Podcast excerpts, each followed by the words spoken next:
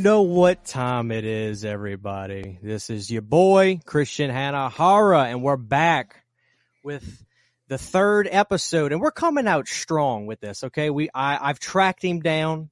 The myth, the legend, Pizowell is here.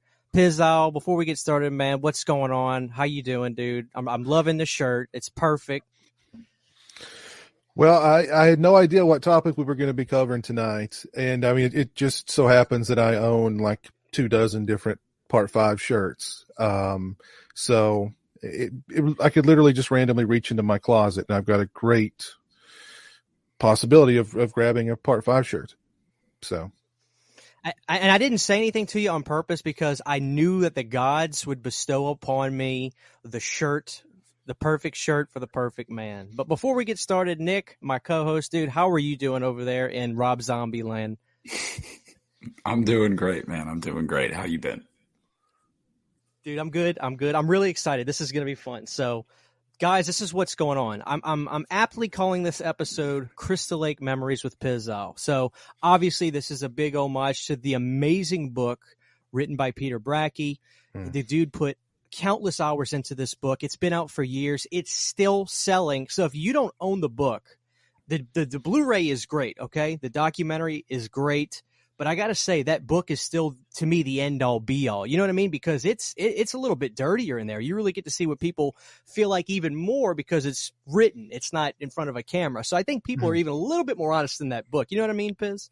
Mm-hmm. Oh yeah for definitely yeah you there's no, yeah they're they're a lot more raw in the book because i mean they're just kind of they're sort of they're either talking to peter over the phone or face to face so you don't get that you know oh, i've got a camera in front of me i need to kind of watch what i'm going to say they're very unfiltered in the book yeah. yeah. so it's a great book, guys. Still available at your Barnes and Nobles. I think you can get on Amazon. So, of course, get the book. But what we're doing here today is our personal Crystal Lake memories. So, this is what's going to be happening.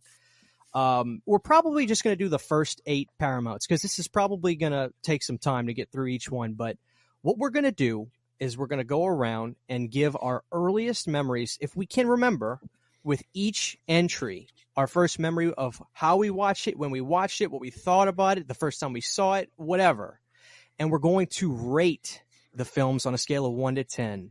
But there is a caveat, Piz, and this is what I hadn't told you yet you can only give one entry a 10 just mm. one.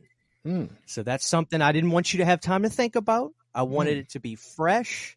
At this moment in time i think i have my answer but i am ping-ponging between three of them right now for a 10 you can go 9.5 you can go 9.9 but only one can be a 10 okay.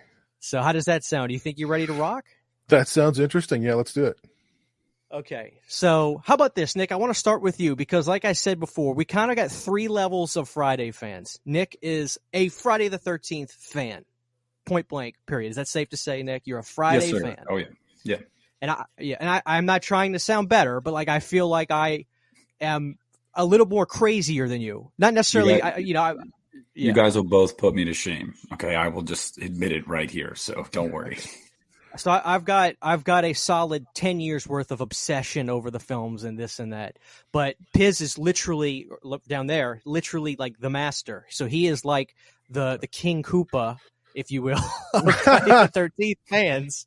So it's like you've got these three levels. So the history and the memories attached could be very different and and things like that. So Piz, let's start with you. Let's just start out with a bang. 1980s Friday the 13th. Can you remember your earliest memory? My earliest memory of that movie is um, the very first, well, not the very first murder in the film, but the very first murder that takes place in present time. Um, it's the murder of, and the character's name escapes me at the moment. Um, but she's going to the camp to be the cook and she's, and she takes, she, she hitches a ride in the wrong Jeep and I remember seeing her death for the first time when she gets her throat slit.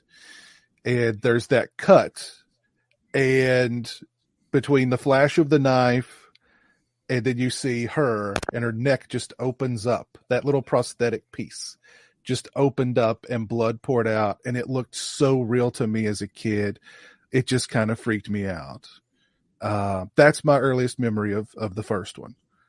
Was that And- and that get- throat slashing really freaking me out as a kid? and give us perspective. Is, is this one of those old furniture TVs with all the you had the family albums on top of it and stuff you're watching? Um, it was to the best of my memory.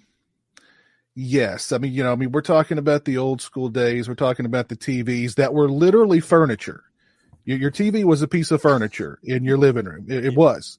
Um, it weighed it weighed about two tons. Um, and um, it stuck out from the wall about three feet. So it, it took up a good chunk of your living room space, also. Um, so yeah, one of those TVs. Um, I don't remember if I if it was on VHS or if it was on television, but it had to. I'm guessing it had to be on VHS because usually that TV cut they back in the day they'd cut that little part out. You wouldn't see it so well. So I'm guessing it, it had to be on VHS that I first saw the movie. Yeah. So there you go. That's pretty much. It's going to go back as far as we are with this one, Nick. And hold off on your rating, Piz. We'll do that once we all get through. Sure. So that- you have a little bit of time to think about your rating. Nick, earliest memory of Friday the Thirteenth, nineteen eighty. Uh, well, I've talked about on my channel, and I think I've told you before. My mom was always someone that, having seen a lot of these movies in theaters uh, when she was growing up, she'd walk around the house and just say stuff. And one of the things she used to say was "Killer, mommy, killer." I will, Jason. And like, you know, I didn't know what it was. This is I'm like eight or nine years old, and um, it was uh, AMC Monster Fest Halloween night. I believe I was nine years old. She was like, "This movie's great. Like, don't worry, it's on TV. All the bad stuff's cut out. Like, we're gonna watch it." She's like, "I saw it in theaters years ago," and I mean, it, it sounds a little cliche, but the first, the thing that stuck in my mind was the Kevin Bacon kill, um, and then the reveal at the end, obviously, that it was, you know, it was Jason's mother, and I was like, "What?" Um, and I I didn't see that coming at all. My mom was like sitting there, like smiling and laughing, like, "Oh yeah, I bet you didn't see that coming," because you know at that time I was aware of who Jason was. Um, I just hadn't seen the movies yet, so I assumed, okay, this could be Jason, and it wasn't. Um, but yeah, that that was it. My mother taunting me with "Killer, Mommy, Killer," and then one night on Halloween, she's like, "We're gonna we're gonna watch it, kid." So uh, she exposed me to a lot of movies I probably shouldn't have watched at a young age, but I guess I should be thankful because uh, where you know. But yeah, that's my first memory. Ah, That's that's lovely. yeah, Lovely. that's an awesome memory. I, I, if if I could throw in one more memory that he, he's he's reminded me of a memory of Friday the Thirteenth that involves my mother also. I was watching the film when it's revealed that Betsy Palmer is Mrs. Voorhees. My mom know, knew Betsy Palmer as, you know, this squeaky clean television actress. She used to date James Dean back in the day. She was on whatever that game show was. She was super squeaky clean. And I remember my mother looking at the TV screen and going, what is she doing in that? and uh you know just thinking like wow she must have really fell on hard hard times to be in a friday the 13th movie. Uh, i just remember the you know and how she said it too like it's it's ingrained in my memory. What is she doing in that? Uh like it's like it's a porn or something. Uh worse than a porn? But yeah that that reminded me of of uh remember my mother associated with friday the 13th too. Beautiful, man. I love going down memory lane like this. So Uh, I, I have Yeah, really have makes a you memory. feel old though. I, I have a memory that I, you know, I, I talked to my mom about this, so she can attest. She remembers this. Um, it's 1997 or eight, and I'll never forget. It was close to my birthday. I remember it like it was yesterday. We were we were going to Kmart. We didn't in in Saint Bernard Parish, New Orleans, down in New Orleans, suburb of New Orleans, Chalmette, Louisiana. We had a big Kmart. We didn't have a Walmart. We we didn't get a Walmart till literally a few months before uh, Katrina actually struck. Believe it or not. So we're going to Kmart. It's the weekend. I was in kindergarten or first grade, something like that. I was very young, but we were going to the wrestlers because it was my close to my birthday. My mom said, if you do good in school, I'll get you a Macho Man. I'll get you a, whatever you want. So we go into Kmart. I'll never forget. My mom wanted. my mom wanted. They had these. They had these gigantic plastic Coke bottles filled with caramel popcorn, and there was you could get a Steve. Au- this is sound like it's a wrestling thing, but it's not. I assure you, there was a Steve Austin 316 one, and then you could get an NWO one. And my mom was like, "Which one do you want? Do you want one of these? We could eat some popcorn tonight." I said, "Oh, I want the NWO one." So we grabbed the NWO NWO thing, and we're walking to the toys, and I, I've looked Piz high and low on the internet for an image of this. I can't find it anywhere. I stopped dead in my tracks. My mom was like, "Oh, look at that! That's scary, Christian. Be careful. Those are scary movies. Don't look at the back or anything." I was like, "What?" And it was this log cabin looking plastic display, and it was it, it had Friday the Thirteenth on top of it, and it was like one of those kiosk shaped things, and it was like four sides, and it was filled to the brim with that Friday the 13th VHS. It, it, wasn't the original poster art. It was kind of like that reddish cover with mm. a silhouette. Mm, and I've seen the, and it was filled to the brim with those VHSs. And my mom was like, "Oh man, uh, my mom calls me Bubba," and she was like, "Oh, Bubba, those are scary movies. You can't, you can't really you, we can't get that. You can't look at that. And I, I, was terrified. She goes, you know who Jason is, right? You can't, don't mess with Jason, Bubba. Yeah, stay away from that. And I was terrified. And I just vividly remember seeing this gorgeous, it was like a log cabin display filled with those VHS tapes. And I've, I wanted to try to find a picture of it, but I, I haven't been able to find it. But that was the first time I ever saw, I didn't know the title. Friday, I just knew Jason. Of course, you know, that's Jason but I never heard the title before Friday the 13th. So that was the first time I heard the title as a kid. And I was petrified just in the store. I was like, Mom, let's go, let's go. I want to get out of here. Like the display scared the hell out of me. I had no idea who Pamela Voorhees was, but I, I vividly remember that log cabin. It's just like it was yesterday, the display, but I've never seen it again online. Do you remember anything like that growing up, Piz, in the, in the late, late nineties? Not a kiosk like that. I, I remember the, the, the artwork on those VHS, those those specific VHS. I know exactly what you're talking about as far as what they look like, but I don't. I never saw any kind of uh, wood cabin kind of key. That would be very. I, would love to own that. Uh, geez, that would be really mm-hmm. cool. Uh, but mm-hmm. I don't. I don't think I ever saw anything like that. It's a shame. I've looked online. I've tried to Google image search it. I've never found it, but. I talked to my mom about it. She remembers it like she remembers that occasion, and uh, she was like, "Yeah, I remember that." you were freaking out. We had to get out the store, blah, blah, blah. But that is my earliest memory. Uh, it's not even seeing the movie, but that is my earliest memory of the original Friday the 13th. Hmm. So, so here we are at the rating portion of the original Friday the 13th. And just to reiterate to everybody listening, only one can have a perfect 10. And uh, let's start with Nick. Nick, go ahead. Oh, we'll save Piz for last on this. Um, I think a fair amount of people will be surprised at which one gets a 10 from me. Uh, I'm going to give Friday the 13th a 9.5. Um, and that's not because I don't think it is, you know, a super influential classic horror movie. It is, um, with a very shocking twist at the end, um, especially for the 80s. A lot of those slashers were very straightforward. That was pretty smart to do. Um, but yeah, I'm going to say 9.5. Um, basically because I have to, because I'm only allowed to have one 10. So, and I know which mm. one is a 10. So, there you do. I, I think, dang, I think I'm going to be right on the nose with you. But then do again, it. that Just first movie is so good. I I I, I want to say nine point nine. I really do. I, I want to say ten, but there. I mean, yeah, I could have said nine point nine, but I don't want to be a one upper like that. I'm just going to agree with you, and I'm going to say 9.5. I'm not going to do the point system. I'm just going to do solid numbers, hmm. and I'm going to I'm going to give Friday the 13th a nine. It was it it has gone up my list a lot over the years. I think like so many people who watch the movies out of line, out of sequence, when you get to that first movie and you didn't know that Jason was in it, and you're like, well, who's this old lady? What, where's Jason? What the hell? Um, but over the years, the more I've watched that movie, the more I've really, I mean, it's, it's a great slasher movie. I think it's really well made. The atmosphere is fantastic. It's it's dark. It's doomy. I like the actor. I like the the characters. I like the actors. I like the dialogue.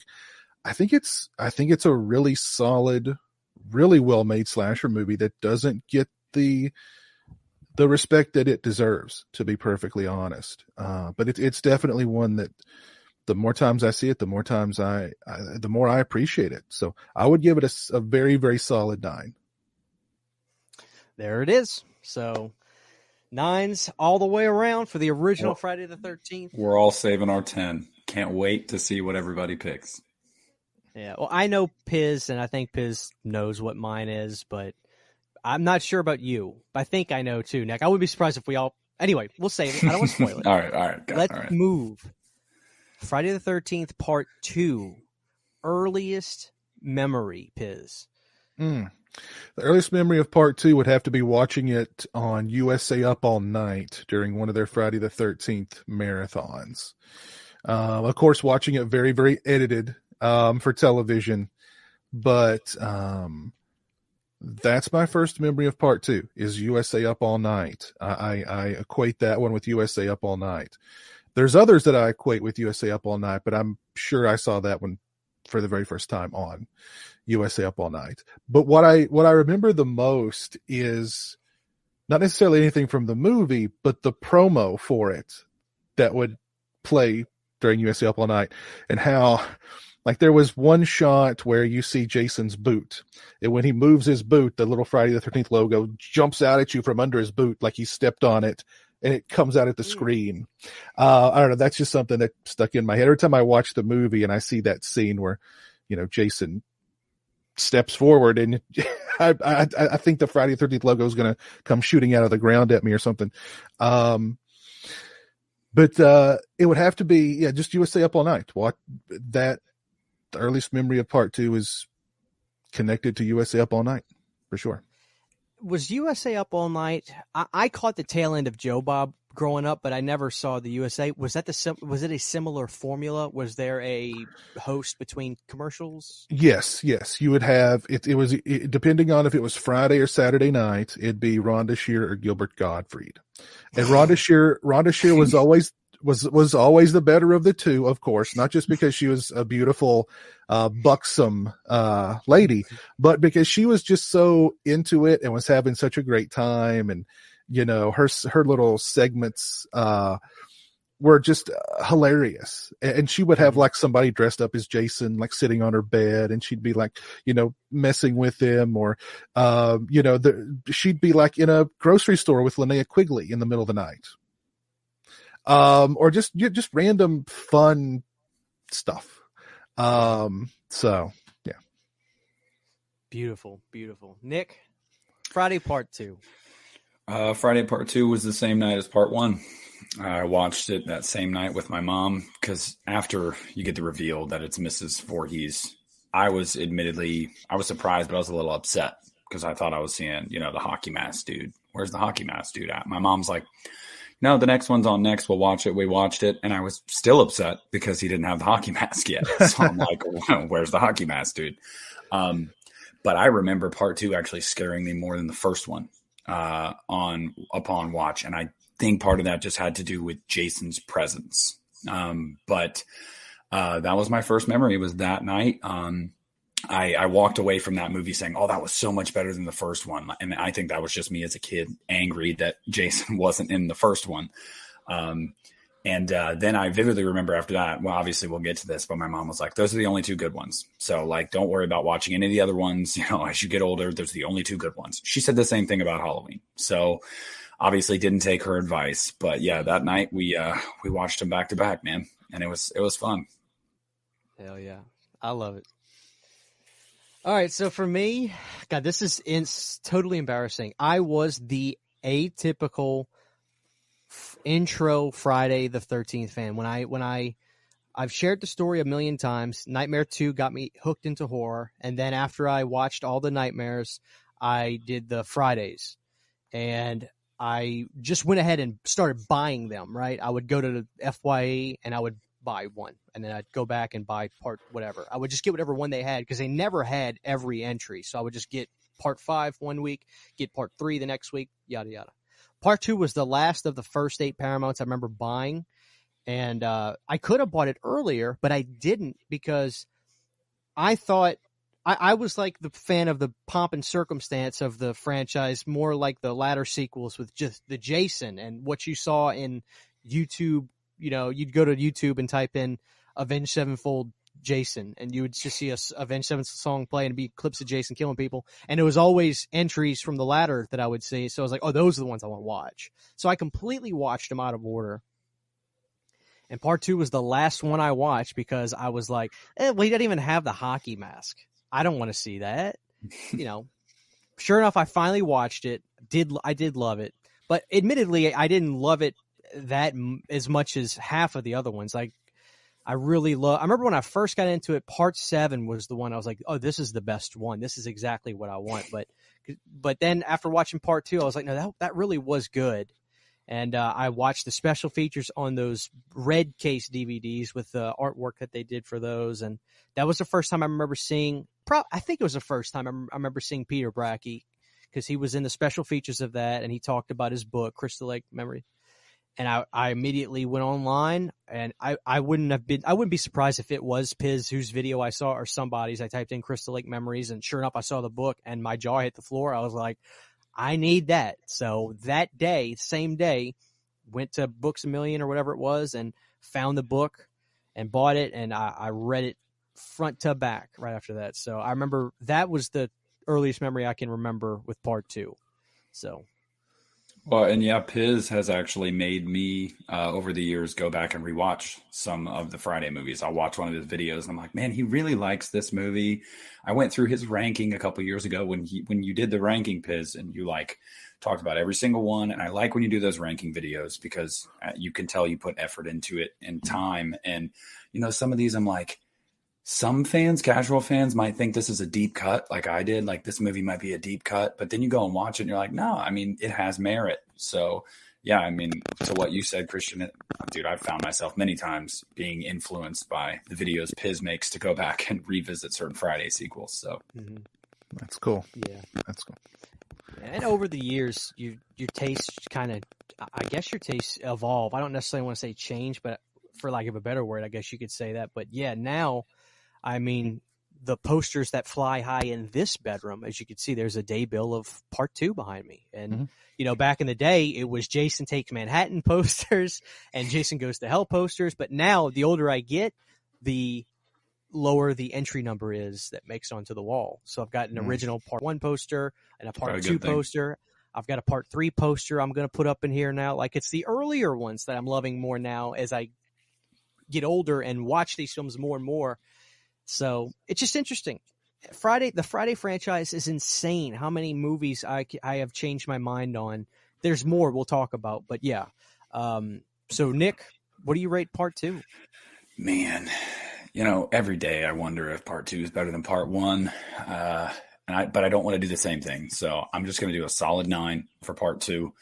Um, tomorrow, I probably think it's better than the first one. Um, we flip flop uh, over here, but uh, yeah, I'm going to say a solid nine. I think that it's just as good, in my opinion, as the first one. It's one of those rare sequels that just you don't really drop off much in quality, um, and a lot of people think it's better than the first one. So yeah, yeah I'll say a solid nine. All right. Well, we'll. St- I, I, like the idea of stay, staying out of the weeds and staying with a solid number. That's that's that's probably better. I do think at this moment in time that the first one is the one that eclipses it, but not by much. So I'm still going to stick with a nine for part two. So I'll give it an eight. Give it an eight. All right. For Muffin. There's going to be a seven, but Muffin just pushes it right over the edge. Muffin put. Uh, I thought you say it was Warrington, man. His hard work pushed it. Well, I mean, you know, Warrington's the real Jason. Everybody knows that. Everybody knows that. Okay, moving on to Friday the Thirteenth. Is it? Let me ask you: Is it Friday the Thirteenth 3D, or is it, or is it Friday the Thirteenth Part Three? I've always wondered the title? same thing. The end credits say Part Three. Tell us, Piz. On, Piz. We need you. I mean, I, I, I, I, I remember a lot of the um, Didn't the posters say like Friday the 13th? Well, I think some of them did promote the 3D. Some of them kind of didn't. Like, yeah, that's like the classic one.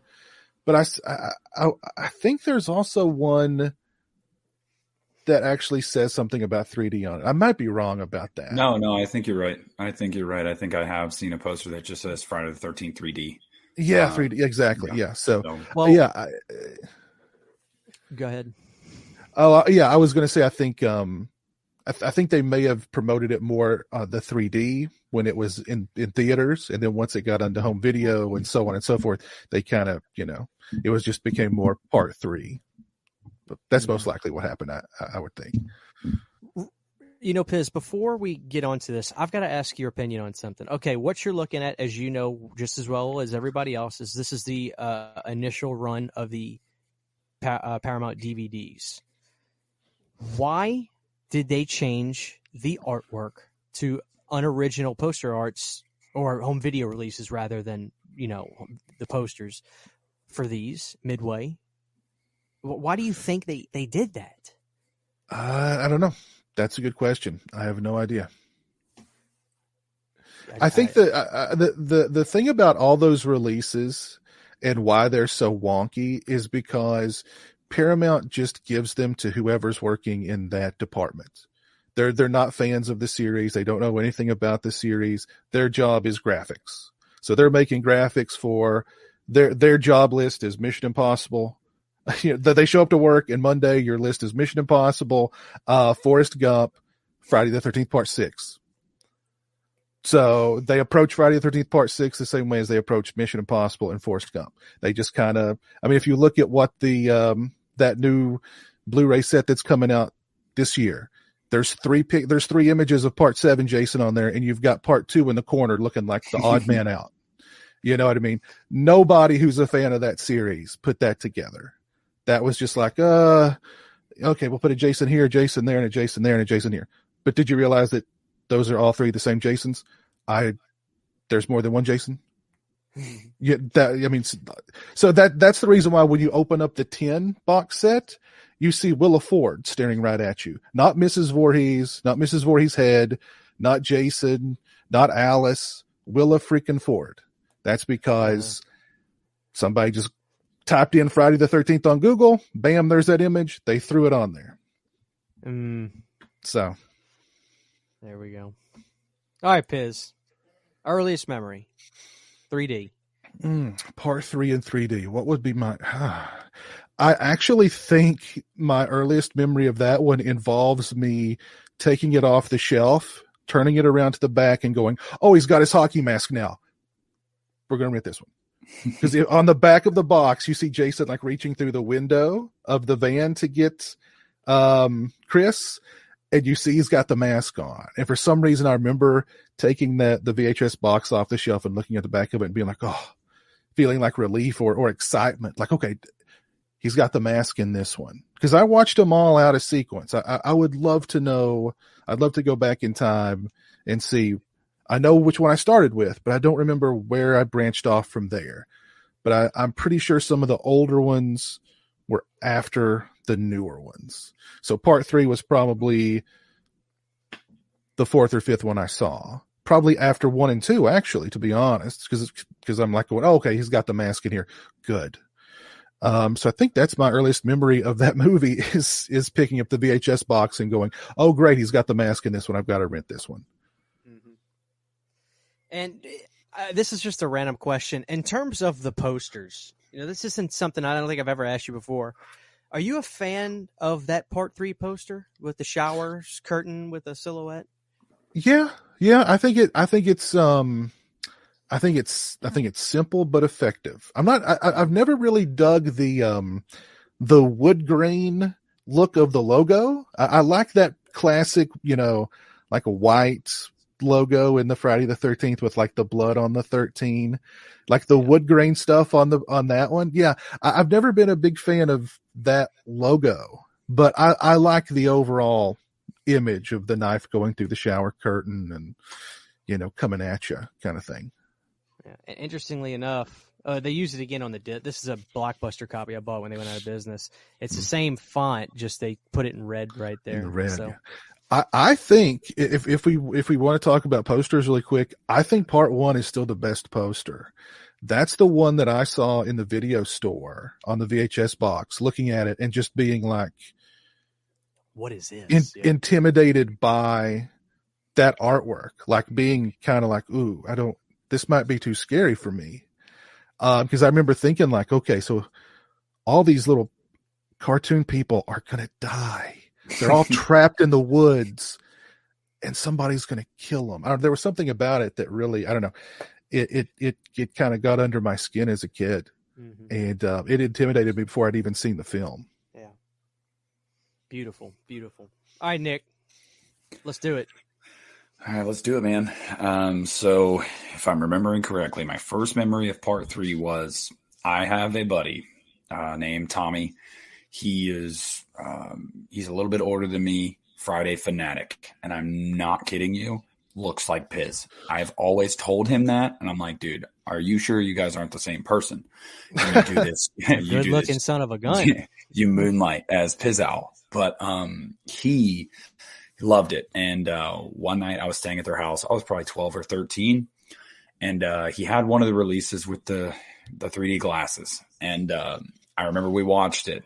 And I'm pretty sure, obviously, it didn't work watching with the 3D glasses on just a regular old TV. I think it was a box TV too. So, no, it didn't work. Um, but I convinced myself that it did. I was like, whoa, that came right at me. And that was obviously just the camera work. But um, that was my first memory. And um, the thing that stuck with me about that movie, uh, and when I think back, my first viewing, it was when God, I can't remember the dude's name when he gets when he's walking on his hands and he gets cut down like right down the middle. And then Yeah. she's laying in the hammock and looks up and he's just right up there in the freaking rafters bleeding on her. And you see him like cut in half. Like that always stuck with me. Uh, but yeah, that was that was one of those late nights, 4 a.m. eat pizza rolls, drink Mountain Dew, and watch horror movies when you're a teenager. That's what we did. Mhm. Oh yeah. Middle America right there. Mhm. One of the best kills in the series. I mean, just watching every time you watch that one, doesn't matter how many times you've seen the movie. When that one happens, you you just gotta cringe. You feel that one. Oh yeah, mm-hmm. yeah, The best. not pretty. No, not pretty. What about you, Christian? Okay. Yeah. So my brother, this okay. So at this moment in time, my brother had graduated. He's been out of high school for a few years. He was in college, and he was really good to me. Still is, still this day. And when I really got into horror, he was like, "Yeah, I'm gonna watch these movies with you," you know. And he's the guy that affectionately, that one faithful night, was like, "Hey, Christian, we watching any more of those Jason movies?" I was like, "Yeah, we're gonna watch uh, this one." And I handed him Jason Goes to Hell, and he goes, "He goes, oh hell yeah, Jason Goes Straight to Hell. Let's watch it." so now I can only call it Jason Goes Straight to Hell. But anyway, so he used to do this thing where I would do I would do stuff to help him out. He had uh, a sound business where he would do DJ gigs and basically show up with a laptop with LimeWire with a million songs on it, and he'd have playlists called weddings, uh, you know, trap trap parties, whatever. And he basically show up, plug the speakers up, hit the play button. Yeah. Two hours later, collect his money and go home. Yeah. So I would help him out sometimes, and he would always take care of me on the back end. So we did it. I remember I helped him out at Louisiana Tech doing a a, a pool party thing. He goes, he goes, Christian, come do the show with me for three hours. I'll make it worth your while tomorrow. I was like, okay. So we do the show, go to sleep that night. He used to have one of those little. It was like a little uh, can with the horn on it. The ones that go, "Brrr!" like you, Ah. like you, you see him at football games. He comes into the bedroom. I'm sleeping. I've got a. I'm sleeping on a futon in my bedroom because I had a futon at the time. He goes, "Brrr!" cranks that thing. He goes, get up, let's go, let's get something to eat, get you a Blu-ray. I was like, okay. So I get up. He takes me to Taco Bell. We we tear up some uh, quesadillas. We go to FYE, and I, at this point, I was midway through buying the Paramount tapes. I hadn't bought the other ones yet, Jason X or Jason Goes to Hell yet, because I I was just wanted to get those. I really liked the artwork they did for those deluxe editions. So I was like, let me finish getting these and blah blah blah. I had bought them out of order, and this was like the fourth or fifth one I was getting. So we go to FYE, and there's part three. Grab it, He goes, "That's what you want." I was like, "Yeah." We check out. Takes me home. That night we're hanging out. We go hang out with our buddy's house. We get back and Trey's like, "You you going anywhere tonight? You going to see your girlfriend or something?" I said, "No, I just want to take it easy." He goes, "Let's watch that Friday movie." So we open it up. He gets his old English forty out. This sucker is massive in his hands. He goes, "Let's go. Let's watch it." And I was like, "Oh, Trey, this one's 3D. It's got glasses." He goes, "Hell yeah, give me the glasses." so I put the glasses on. I'm sitting like a mile. Our living room in my parents' house was really big. So we're a mile away from this 45, 50 inch TV. He's sitting next to me, guzzling his old English 40. I'm sitting right next to him. I'm, I'm excited. I'm ready. I was like, oh, Trey, this is the one where he gets the hockey mask, blah, blah, blah. We start the movie. We got the lights cranked out he's sipping on that thing about 20 minutes in. Like it's not good 3D because it's the red blue, right? It's not the yeah. true IMAX style 3D. about 20 minutes in, you know, you've got a couple of the gags happen. It's kind of cool. I just hear a big. I'm like, what's wrong? Trey goes, uh, I gotta take these glasses off, man. I ain't feeling too good. I'm like, what's wrong? You getting sick? He goes, I don't think this 3D is mixing with this old English. Takes the glasses off. He just kind of leans back in his chair like this. He goes, I'll be right back. He goes in the bathroom. I just hear him. He yaks.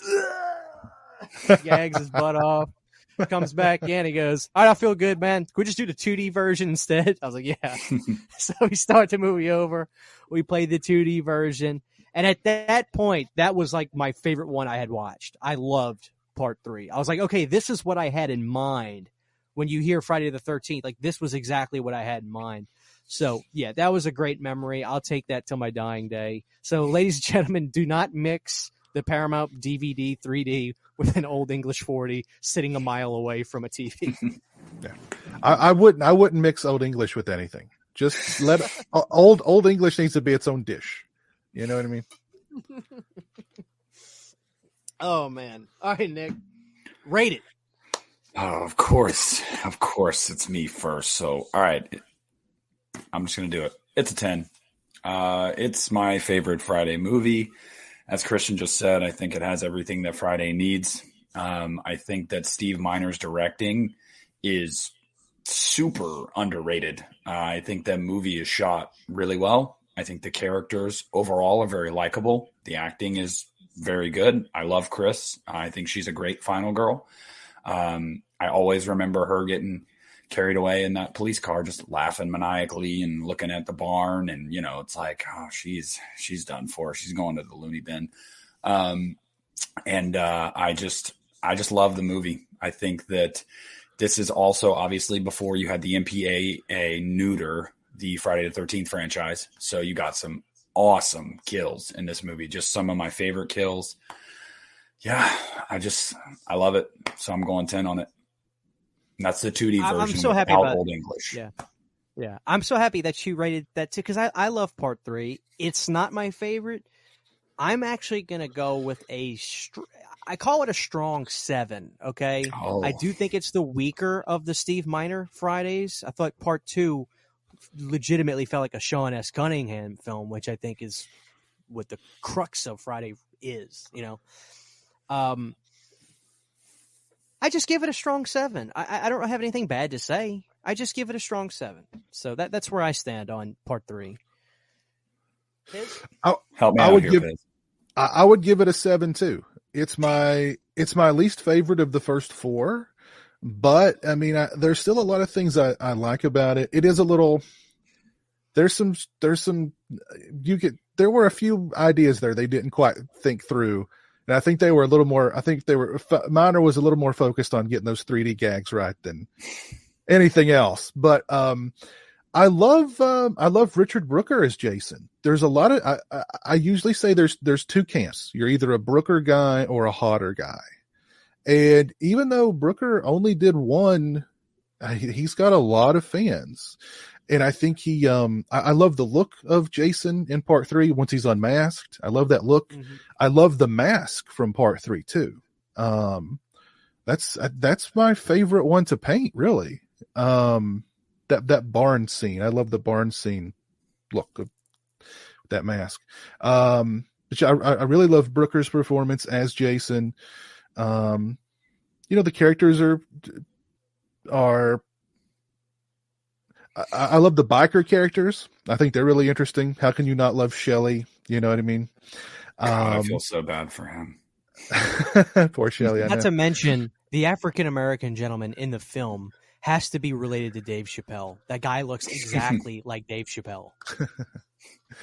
um but yeah i don't know for for me it's it's it's not as strong as one or two and it's pretty far back there compared to four in my opinion Yeah, I would say really quick.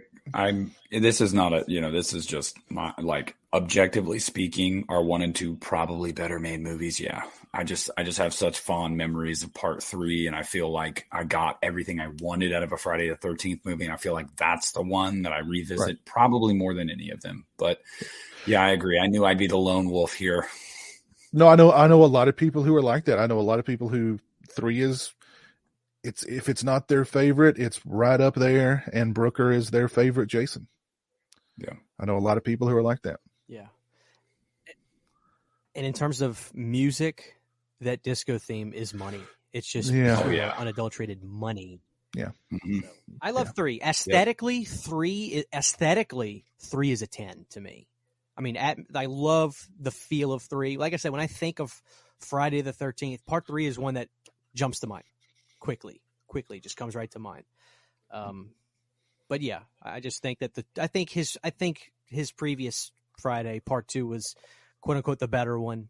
You know, you don't have Jason raping people or or attempting to rape people, or you don't Yeah, that was always- gags. That was always confusing to me. That that was always confusing to me. And the wire gag with the snake, yeah, which is so obvious. Like I, But I at the know. time, it was so. I mean, it's fun. I mean, you know, it's Yeah, fun. yeah. I- if we, you could you could spend your life picking apart '80s movies for some of these gags that don't age well. That's not the point. So yeah, hmm I, I I will say this for part three.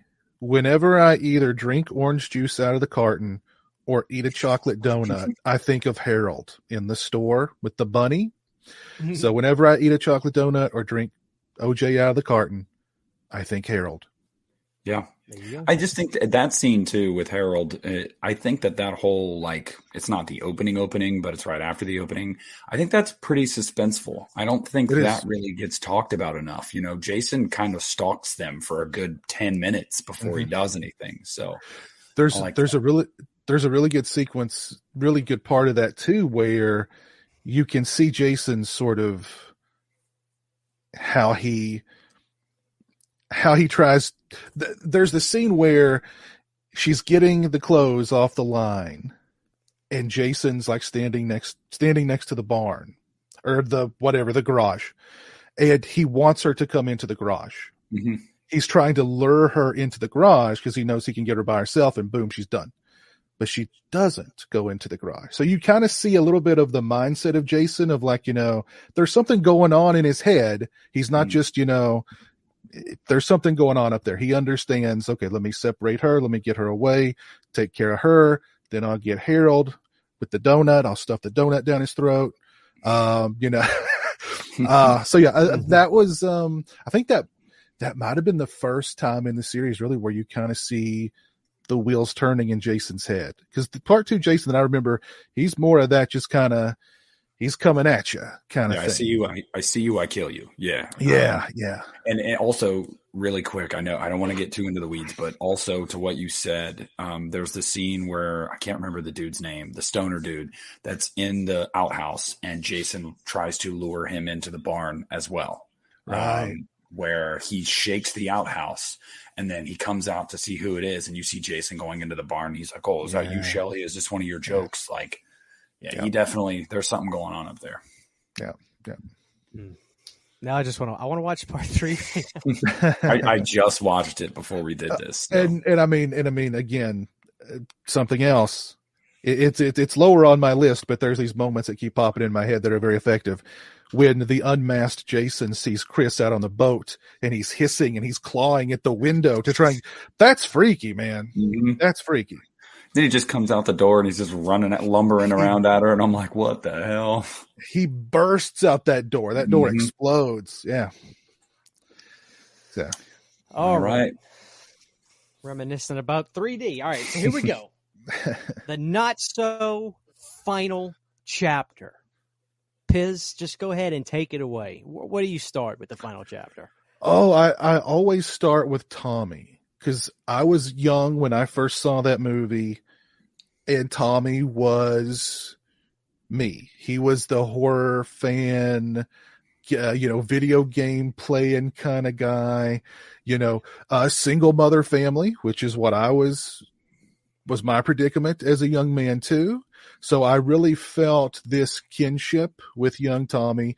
I think this was even before I, I even kind of knew who Corey Feldman was. Maybe, maybe I'd seen the Lost Boys by then. I don't. I probably had, but it wasn't like, oh, it's it's the Frog Brother. It was like, oh, it's he's kind of like me. He likes horror and he's into masks and he plays video games and you know, I I dig that. I dig that. But then at the same time, what got to me was well, Jason hurt him. He's just a little kid. Jason, Jason won't kill him, will he? He's just a little kid. So that was something too that kind of, you know, watching the movie as a kid, thinking like, oh man, will Jason hurt him? And then when like Jason's after them, being like, oh crap, Jason's for real. Uh, there was, there was, um, there was more, um, there was an added kind of danger. There seemed to be more on the line, uh, having young Tommy in the film. So that was the thing that I really latched on to the first time I watched the film. Brilliant, brilliant. Nick. It's it is literally the same thing. Uh, I had already seen The Lost Boys because my mom loved The Lost Boys. So we actually owned that movie. And um, it was the same friend, Tommy, that showed me it. And um, we watched the final chapter one night as well, and I just remember the same thing because I was, I think I was like twelve, and I was, I identified with him too, uh, and I thought to myself, like it, it, Piz basically said everything that I felt. It's like you're a kid, you feel like if you put yourself in that position, if I were in this situation, well, Jason wouldn't, you know, Jason wouldn't kill him. Jason's not going to hurt him. He's a little kid, like, and then you see him hurt him, and you're like, well, damn, like okay. Uh, so it all it makes you kind of scared as a child. Like if I came across someone like this, even though I'm a kid, they would still want to hurt me. Um, and also, I just I, I loved Corey Feldman because of the Lost Boys. So I remember when I saw him in the movie, I was like, "Wait, he's in this?" And Tommy was like, "Yeah, yeah, he's in this." And I was like, "Wow." Um, but the thing that always stuck in my crawl with that movie was as cliched as it is, it's the end with just the nasty face and the die, die. I mean, I just always remembered that. That stuff was pure nightmare fuel as a child because you get the nasty face and and just the brutality of that scene and a kid is doing this, you know, it's that really mm-hmm. stuck with me. Yeah. Mm. I think for me, I, what was really great, I wish I remember the guy's name. Not that he probably watches my channel, but nothing is better when you go to a store or there's a store you frequent, like an FYE or a rental store, whatever, and you become friends with somebody that works there and you they give you recommendations and you can trust them. Um, there was this one guy, he had long hair, rock and roll dude, worked at at the uh, FYE I had near me and he would take notice of the stuff I was buying. He's like, dude, I'm seeing you come in here a lot. I mean, are you just now getting into these films and stuff like that? I was like, yeah, yeah. And he was like, I was like, I wish you guys would have all the Fridays at the same time so I could buy them because I, people are buying them, man. It's hard to keep them on the shelves. Taking mine, those deluxe DVDs hadn't been out too too terribly long at this point. And sure enough, it was another trip. Got the final chapter, and I'm such an idiot. I used to I had all I got everyone I had had those like those covers over them, those uh, holographic slip covers. Yeah, I, I threw them away. I got rid of them like a dummy. I was like, I don't need these, you know. Which I'm apparently not the only person who ever did that, but you know, sure enough, I uh, go to the checkout counter. Guy's like, "Have you seen this one yet?" I was like, "No, man. I've kind of bounced around. I saw the first one, then I saw the third one, then I saw the sixth one. Now, now here I am." He goes, "Oh man, this is the one." And so like when I bought it, I was like, oh boy. And I, I was like, the la- I even said this. So, oh, so the last one's the best one or something? Because it doesn't say part four on the cover. It just says final chapter. Right. And like I said, I was ignorant. I was just right to get into this. He's like, oh, dude, this is the best one. I was like, oh, so they did, they saved the best for last. Now he goes, no, no, they didn't. I mean, this is the fourth one. I was like, huh? And he's like, don't worry about it. Just go home. If you watch part three, this is part four. This is the best one. So the anticipation, that was the longest car ride of my life because it was a 30 minute ride to the mall. I was ready to see this movie. It was literally week, oh, uh, like a week before Halloween, so the mood was right, everything was right, and yeah, that movie. It sure enough, my brother watched that one with me, and we were both like, "Dude, this one's great. This that Jason is the last one I'd want to run into because here's a big burly dude, and I, I had the chance of meeting Ted White. He's not a he's not a gimmick. He's an old man still going. God bless him. Stay with us, Ted. He's a big son of a gun. That's a big man. Okay. And I remember watching that movie. It's like, okay, that Jason would I would be terrified to be near. Loved the movie. Loved Corey Feldman. He was always the the Gremlins kid to me because I hadn't seen Lost Boys until my latter teens. So, I, matter of fact, I think I actually saw Friday Four before that, but I had seen Gremlins growing up, so he was always the Gremlins kid to me. I was like, oh, there's the Gremlins kid. Oh my god, it's uh, it's Marty McFly's dad. Like that's of yes. course that's how I knew Crispin Glover. Mm-hmm. And so I remember the dance stuff, and I was like, whoa, that that's that's different. That's different, you know. But I accepted it. I accepted it and all that. But yeah, that was probably one of the best first time watches of my life with a horror movie. I mean, seriously, loved it. I just loved every cell of that movie. So I think a lot of people do, but yeah, great memory. Mm-hmm. I, I just I miss those days. My FYE is now gone, you know, but great times, great times. All right, so we we getting right into the rating. No, I, let's let's let Piz go first because I think this is your ten, but I want to hear what Piz thinks. Okay, sure. Yeah. I think um I, I mean for me the final chapter is like the perfect slasher movie. You've got great body count, you've got awesome effects. You've got I mean like you said, you know Ted White is I think he gets overlooked when it comes to Jason's. Like I said, you know, you're either like a Brooker guy or a Hodder guy, but um the part four Jason is really a sinister, diabolical kind of Jason. He's killing people, but he's also like, you know, uh, uh, pinning them to doors and putting them in different places to scare people and like create uh, barriers. And um, he's really bloodthirsty in this film. Some of those kills are just, I mean, the, the, the guy who gets the the spear in the groin and he's lifted up out of the water. Oh my God, that's just, oh, uh, just thinking about that makes me cringe. Um, the characters and i think it's i think it's really well written. The family element of that film is fantastic. All those characters are just really great.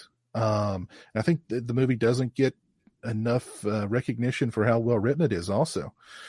So if if i'm coming at the final chapter purely objectively i'm giving it a 10 um because again, I think it's the perfect slasher. And, and the and the people behind the series knew how well it was because when they were making part seven, after you know the Freddy versus Jason thing got thrown out, Frank Mancuso Jr. told Daryl Haney, just watch part four and rip it off. So they even knew this is like the best one we got. So if I'm coming at the series 100% objectively, I mean that one would be number one on my list. It's it's a ten. Yeah, um, I, I gave out my ten, um, but I do I do agree with every point you made. I think that the final chapter is way better than a fourth movie in a horror film series has any right to be, and uh, I feel the same way about a movie like Halloween Four. Um, so I'm gonna go with a nine.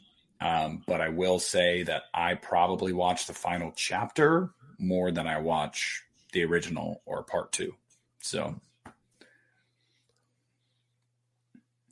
it's a 10. Um, yeah. The final chapter is the one I watched the least. And you want, you want to know why? It's because the final chapter is a special event. Whenever I put that one on, it's a cut above. It's a special event. It's a main event movie. I don't want to watch it once a week, once a month. I may watch it twice a year at most because when I put it on, it's a special thing. So I mm-hmm. don't want to watch it too much. Like there's a lot of comfort. Return of Living Dead 2 is one of the most like comfort movies I know. I just watch it all the time. It's easy to throw on and kick back, relax, go to sleep to, take my mind off things. But there are main event movies, and the final chapter is a main event movie. So I s- literally purposefully space it out so I don't get used to the film. So yeah, Mhm. it's a ten. I think it is one of the greatest slasher films. Of course, I haven't seen all of them. I have a ton of them. I need to see tons of. Excuse me, tons of them. I need to see, but I, I, I, I call it the greatest, one of the greatest slashers ever, if not the greatest slasher ever. I love it. It's Mm-hmm. perfect to me. Trish is one of my favorite final girls because of Oh, her I, I love. Trish. I love She's Trish, so subtle. I think she was just gorgeous in that movie.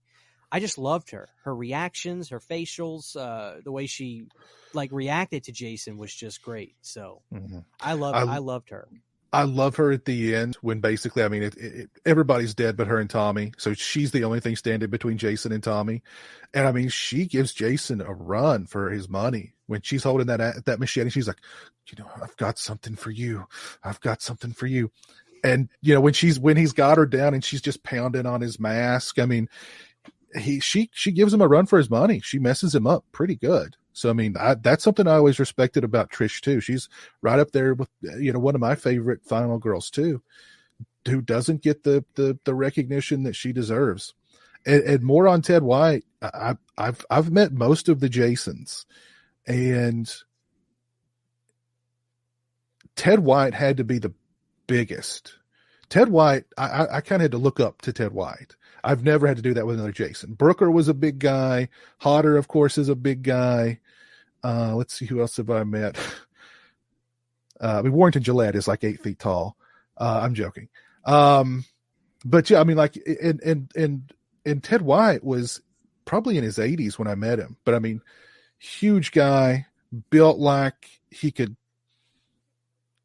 kick a 20 year old's ass with no issues. He is. Uh, I've heard he's not in great health now. Uh, his convention days are kind of behind him. His signing days are also kind of behind him at this point. So that's kind of unfortunate. But um, yeah, he um, super nice guy. Uh, I asked him a story about um, I forget what what did I ask? I don't remember what I asked him about, but he he he was talking about how much he wanted to strangle Corey Feldman. uh, and I don't know if he realized that the adult Corey Feldman was sitting next to him, but he was just like, "Oh, that kid! Oh, I oh I oh I hated him. I just wanted to strangle him every single day." And I honestly don't. Uh, he probably didn't care because I mean he's five feet taller than Corey Feldman is, but Feldman was just sitting next to him like going like. But uh, I can That imagine. Ted. I can imagine Ted White wanting to to strangle Corey Feldman. Uh, but yeah, is uh, yeah, He'd So, yeah. probably want to. Uh, he'd probably want to strangle adult Corey Feldman too. probably too. Yeah, All right, we've come to the probably the co-main event of the evening. The excuse me, a new beginning Friday the 13th part 5. Piz, I'm sure you've got some legendary memories attached to a new beginning. I do. I've got a great memory attached to it. Um, I'm a little kid sitting on the floor of my living room. My grandmother is watching the movie with me. She didn't care. She'd watch whatever with me. Didn't matter what it was. She'd just sit there and watch it with me and wouldn't say a word. Uh, so I'm watching Friday the 13th, part five. And the insurance lady comes. Now, back in the day, when the insurance lady came by the house, you just opened the door and you let her in and she came and sit down and she did her paperwork and you did whatever and blah, blah, blah. She comes in the house and it's right at the moment where Debbie Sue Voorhees is bare as the day she was born. And um, I remember the I'm again I'm sitting there as a little kid on the floor watching this, and I can imagine now, you know, her like sitting there on the couch and me sitting in front of the television, this little kid watching this beautiful, beautiful, buxom. I mean, I mean, God broke the mold after He made Debbie Voorhees. Just broke that mold, and then like looking over and seeing my grandma watching it with me and just having like no objections whatsoever. And I remember the insurance lady said, um, "Does your mother know that you're watching this?"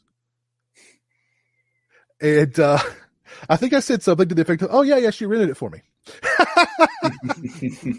so um, she was aghast that I was watching Friday the 13th, part five, watching this beautiful uh, naked woman um, who, who eventually gets a pair of garden shears through her eyes.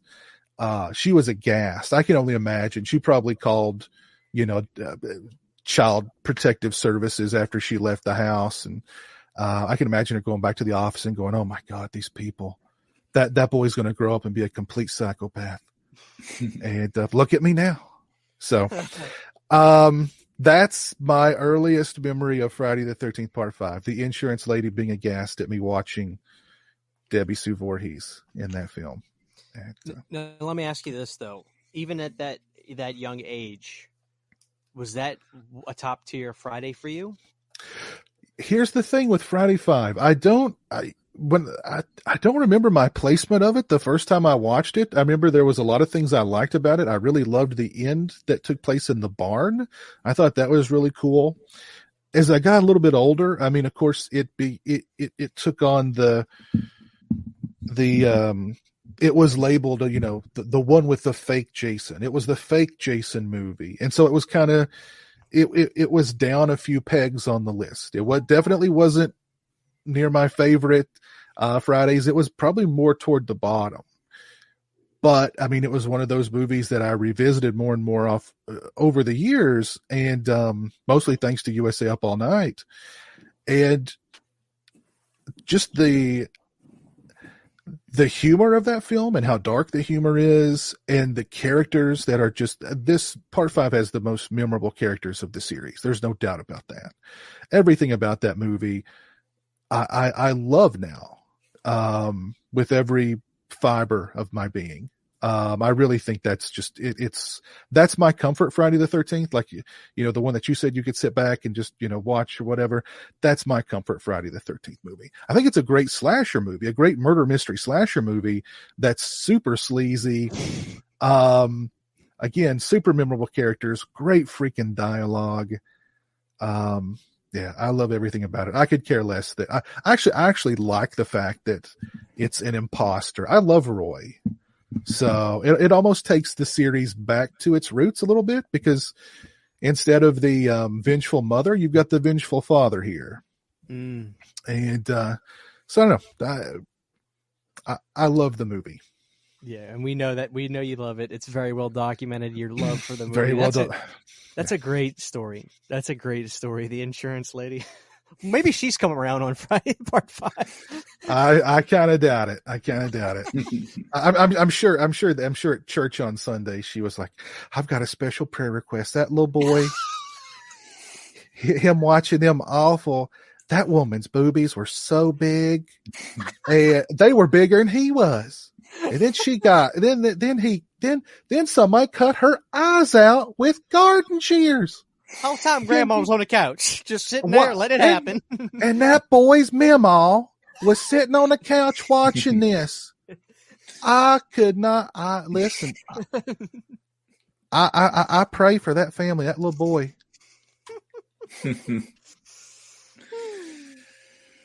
Hey, come on, man. Let's talk new beginning. um, well, it's it's two things. My memory with it. I watched it by myself um, one night I was probably 15 or 16. I can't remember if it was on Stars or HBO or something late at night. So it was uncut.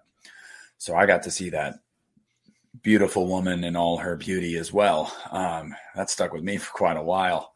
Um, but uh, the thing that the the memory that I have from that movie is I can't remember the guy's name, but Roy's son when he just gets hacked up. I mean, out of nowhere. yeah, out of nowhere I mean, I was just taken aback by that for like 30 minutes. I'm still sitting there like, did that really just happen? Like, let me ask you this just... though, Nick. Would you would you have killed him too?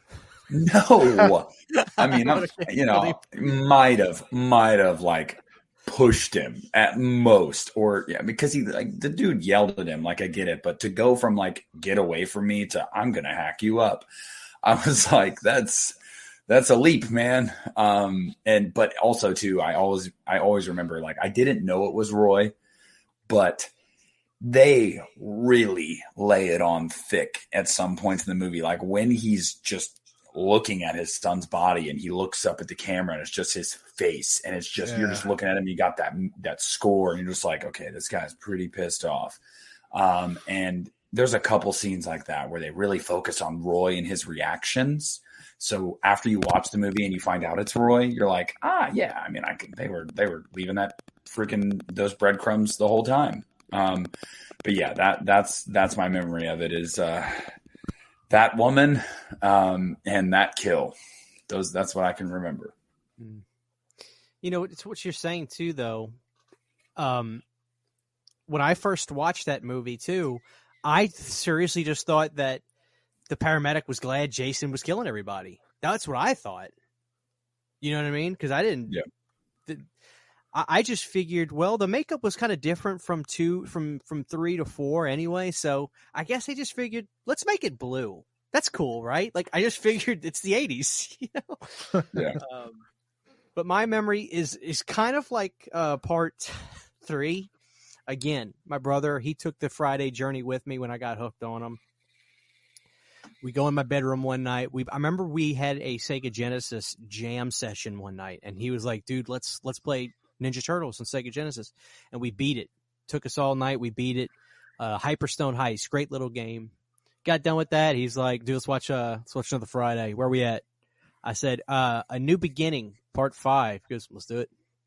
Sitting on a bed, we're watching the movie, and we're digging it. We're loving it because that movie with friends is even better. You oh, know, because you can have fun, you can laugh. We're we're we're just we're dying laughing at, you know, ma'am, I haven't had a meal in three days. Can I work it off? Get behind the damn chicken coop and clean up, you know? yeah, yeah, yeah. you know, so we're just, we're in tears laughing the whole movie. And I remember we get to the final sequence. Again, I love it. Top of the barn. Great stuff. He falls. Boom. You see the dude's mask kind of flip off. I look, I look with a face of, I have a face of confusion. Like what? I look at my brother. He's got his old English forty halfway gone. He goes nonchalant. Oh, that wasn't Jason. and I just started laughing. And then they explain what happens. And then uh, just a great memory. My first time watching these films were so fun. My brother was there for a lot of them, and you know, he knows these movies by uh I guess osmosis because of how much I would watch them. He he can kind of like he knows Roy, he knows this, he knows that, but yeah, man, watching those movies for the first time, getting them from FYE, and I remember when I went to FYE, this is going to sound weird, but I went to FYE to get the movie, and sure enough, they had the deluxe edition DVD, and they had the Paramount initial DVD. I look at both of them. I got both in my hands. They're the same price. Okay? He goes, Christian, which one are you getting? I was like, I don't know why. I kind of like this older looking one. He goes, let's go get it. so sure enough, I went home. I don't own the deluxe edition part five. That's the only one I don't own. I have the Paramount initial one where they started changing the artwork. That's the one I took home with me. So, you know, uh, uh granted, I own it now through uh, you know, subsequent Blu-ray releases and whatnot. But yeah, that was the first time I didn't buy the deluxe DVD edition. I brought home that that initial Paramount DVD. so, oh man, great times. I just uh, I wish I could go back to those innocent days and watch those movies for the first time again because God Almighty, I I knew I was watching greatness even from the first time. You know, it wasn't like I'll warm up to these. I was like, no, this this is what it's all about. You know, if I wouldn't have gotten to Friday the 13th from the start, I don't even, uh, it's hard to say. Like, first impressions are the most important. So getting into horror, Friday the 13th is literally, I think, the best franchise to just dive into. So, man, I owe that franchise so much to, to where I'm at today. But part five, what a great memory. Uh, who wants to rate it first? Who wants to go first? Go ahead, Nick. Uh, well, it's a solid, very solid eight for me. Uh, I don't care that Roy's the killer at all. I think it makes sense. And as Piz said earlier, you know, the twist on the uh, vengeful father I thought was really interesting. I mean, this is the black sheep of the franchise, as Halloween 3 is the black sheep of Halloween. And, you know, I mean, you could go with every franchise. And I tend to always like the black sheep. Uh, I really enjoy part five. I really, really do. I think it's a blast. Well, Piz, come on. What, what are we rating part five? Well, I mean, if I could give it an, if I could give out another ten, I would give it a ten. I, my my heart is a ten on this one, all you know, all day, every day. Uh, but since I can't give it a ten, since I gave four a ten, and I'm I'm I'm happy to give four the ten, I'll give I'll give five a nine. 5 mm-hmm. to me is, I, I'm so happy that over the years the movie has gained an audience, and uh, you know, uh, I think that's really cool because it because it, it it really was the black sheep for a long long time. Uh, you know, before the the the the New Line Fridays or Jason movies, whatever you want to call them. this one was definitely the black sheep. This was the one that people didn't like. This was the fake Jason, and um, I don't know. I think uh, it it it is a big. When you look at the tone of that film compared to the first four, there's a big big difference. This is the 70s grindhouse Friday the 13th, and it looks like a 70s grindhouse movie. Um, so yeah, uh, tonally, it's it's a big shift, but um, I don't know. I, I I loved the shift. So there you go. I couldn't say it any better. I mean, how do you not give a movie that has a mental hospital and axe wielding class apparently unsupervised? so it's a nine. It's a solid nine. If I was gonna actually no, I don't know that I would give that one a ten. I'd, I really have to think about it we'll when we get done with this, we'll if we had to give one more ten, we'll talk about that. But Piz kind of already answered that. But let's go. Jason lives. We got a few more movies. Jason lives. Piz. Where do we go? Where does it? Where does a young Pizow see Jason lives? See, the thing about Jason Lives is Jason Lives was never, I never saw it on TV. It was never part of the, um, um, the USA Up All Night when when they would do their marathon. They would usually leave out four and six. Um, so I, I, don't know. I really don't know. I don't know why. And, and, part six is really, I mean, that one wouldn't require a whole lot of editing. You know, they're doing a lot more editing on like you know. two and seven to make them appropriate for television than they would have to with six. I don't know what the deal was there, but six was never like part of those marathons for some reason. So that made it kind of, I don't know, that made it elusive to me. Like I really wanted to track it down and watch it. So the first time I saw it was on VHS. I don't remember where I got the VHS. Um, but the first time I saw it was on VHS, a, purchased VHS, not a rented VHS. I bought the VHS. Um, so that that's my first memory of part six is how kind of elusive I thought it was because it was never on television. That made it kind of special to the point where I I, I just went straight out and bought the the VHS tape, and um, so that would that would be an early memory of just the movie as as a whole. First memory of just the the movie itself. Um, I think it would be more of an overall memory of the film, just being like, wow, this kind of this feels like a real movie kind of thing. Like, you know, there's action in this movie and there's humor in this movie and there's a there's like there's a there's a rockin' soundtrack and oh my god, I love this part in, in the end on the on the uh, on the lake. It, it, it was like they they put some money behind uh this one and they they brought in a good director and a good writer and a really strong cast. And um wow, it, it's like this is they they've made a real movie here. That's I don't know that that was that's my kind of memory of not a particular scene, but just overall thinking like, man, they're kind of up in their game here. Mm. Um, so beautiful. So was the VHS that when you got the VHS that was that a first time watch? The, that was a first time watch when I bought the VHS. That was the first time I watched it. Very very cool. Yeah. I love it. Nick, what do you? What about you with Jason Lives? Uh, Jason Lives was another movie that I saw via my friend Tommy because um, he had all of them. And uh, I remember watching Jason Lives and kind of like what I said with the final chapter. Okay, this movie is way too good to be a sixth movie in a horror franchise. There, there there's there's no way. Um, but I remember it was another pizza roll and Mountain Dew coma induced night and um, we also we also played Halo afterward. I was going to say, Xbox. was Xbox involved? Yeah, in oh, of course. Um, but uh, the memory that I have from the movie that sticks with me still is I remember the beginning and remembering just I remember my reaction to Tommy and his friend digging up Jason because Tommy wants to be sure. And his friend is the biggest pushover in the world. No, we shouldn't do this. Here, help me out. Okay, I guess. No, we really should stop. I'm not going to stop. Okay, I guess. I'm just like, the whole time, I'm like, why are you even talking? You're not going to stop it. Like, uh, he just frustrated the hell out of me. But, um, and then I remember Jason being resurrected by you know the lightning and everything. And i was like oh whoa that's weird. And it just seemed like you got the tone of that movie right from that resurrection. He gets up and he's pissed. And i knew like okay this is this is going to be gnarly. And i just i always remember the sheriff too. I I, oh, yeah. I hated and i loved the sheriff. I hated that he wouldn't even just check. He wouldn't even just check. Tommy's trying to tell him like dude just go here do this you know like he wouldn't even just check. He's like, no, you're crazy. And I get it. We want to bury the past, forget about it. But he pissed me off. But then I loved him and I hated to see him die. Um, but yeah, part part six, uh, I have fond memories of that. I think for me too, I think this was probably the last Paramount Friday I watched.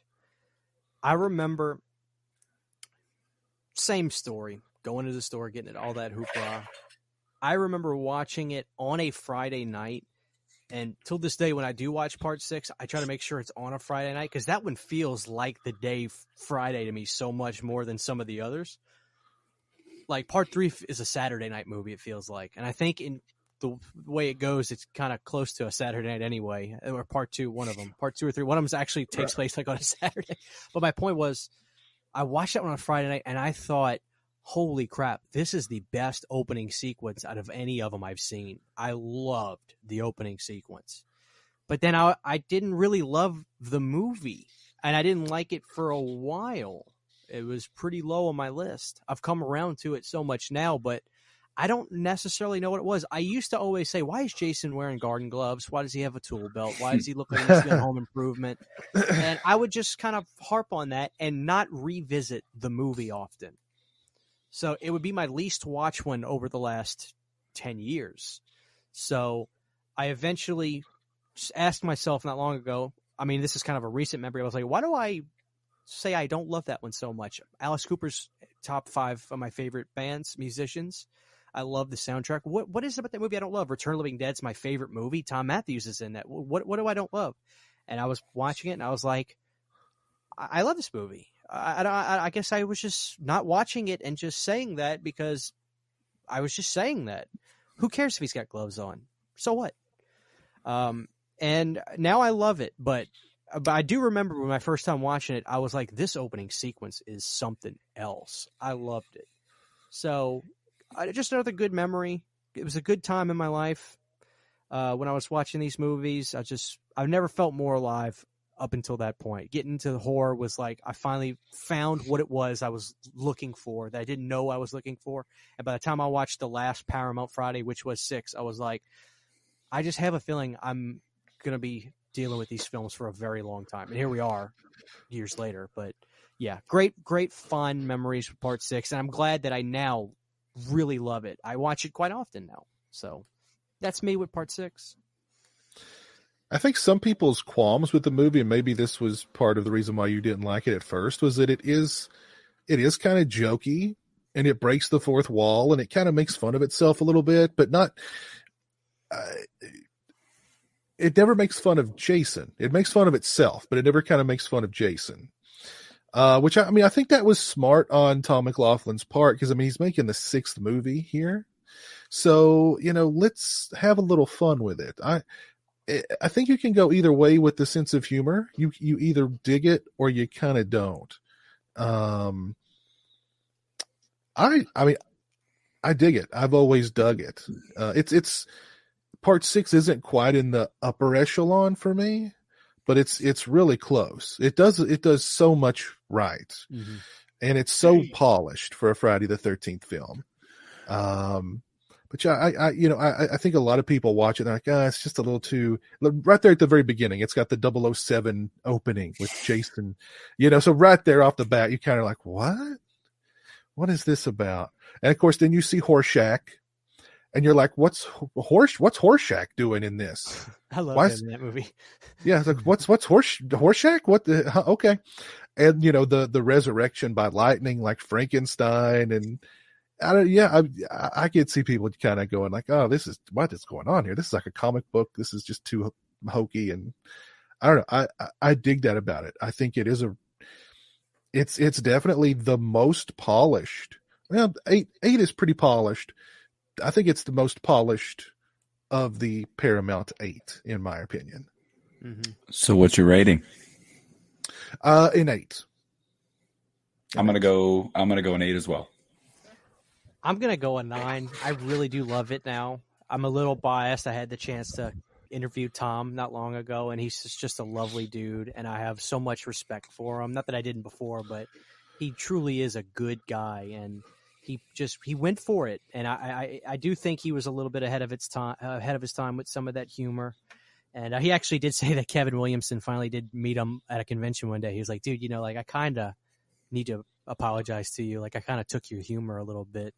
but you know i loved your movie so that's kind of where I, it kind of came from and tom was was like thanks like yeah you know uh, but i do think it's a good like, there's there's to me there a lot of the fridays have similar shades of gray and i would say five and six are bumps in the road but they're welcome bumps in the road so when you get to them it's like okay this is a little bit different so here we go and then we'll kind of get back on track which is where we're going but i think they're welcome bumps in the road and Alice Cooper. That soundtrack is amazing. So Yeah.